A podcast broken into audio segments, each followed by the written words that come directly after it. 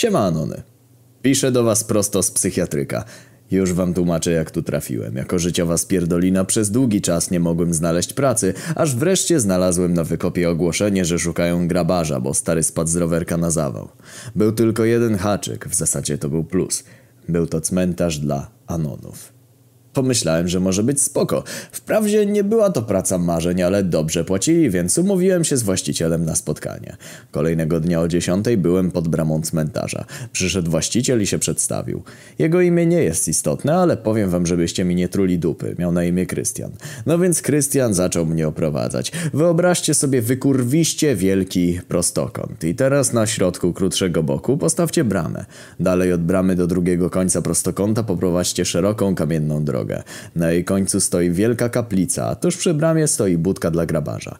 Generalnie rozłożenie klientów wygląda tak. Po prawej stronie leżą wszystkie anony, które spadły z rowerka, no albo ktoś je spadł. Po lewicy zaś leżą wszystkie martwe memy. Pomimo tego, że cmentarz był ogromny, to miejsca po lewej stronie brakowało.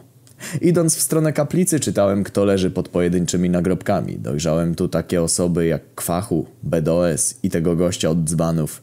Gdy zaś spojrzałem w lewo, przeczytałem OB, Antony oraz Motur.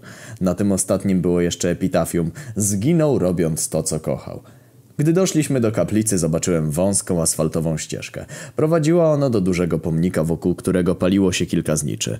Na pomniku był wyryty w granicie wizerunek smutnego Pepe, największego spośród martwych memów.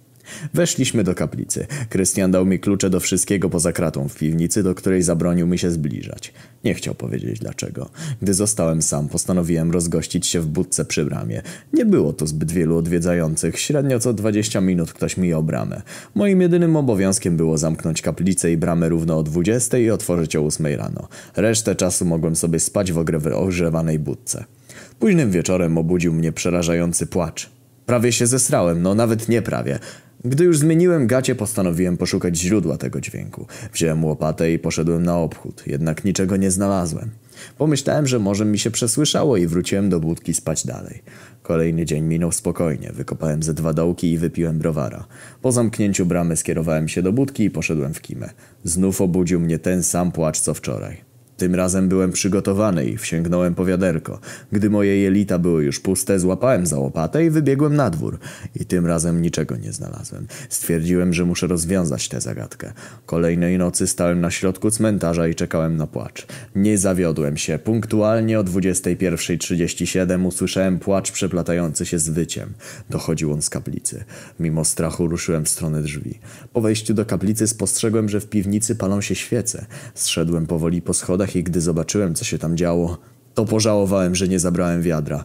Moim oczom ukazał się półprzezroczysty koleś w białej szacie, który brutalnie jebał małe dziecko. Tak, dobrze myślicie. To był Karol Wojtyła, znany szerzej jako Jan Paweł II, wielki Polak. Oddzielała nas stalowa krata. Gdy mnie zobaczył, odrzucił na bok swoją ofiarę, podbiegł do kraty i zaczął mnie błagać, żebym został, bo od dawna nikogo tu nie było, a przez tę kratę nie może wyjść i z nikim porozmawiać. Sam nie wiem czemu, ale usiadłem na schodach i zaczęliśmy gadać. Okazał się być całkiem spokoziomkiem, nie licząc jego hobby. Po jakimś czasie zaproponował mi grę w karty, na którą się zgodziłem. Dwie godziny grałem z papieżem w pokera na kremówki. Jebany był skurwysyńsko dobry, ale udało mi się wyjść na zero. Powiedziałem mu, że idę już spać, ale wpadnę jutro. Tak też zrobiłem, lecz tym razem wziąłem ze sobą szachy. Kolejny tydzień spędziłem na graniu z duchem papaja w planszówki. Ostatniej nocy powiedział mi, żebym jutro nie przychodził, bo będzie pełnia i może mi się coś stać.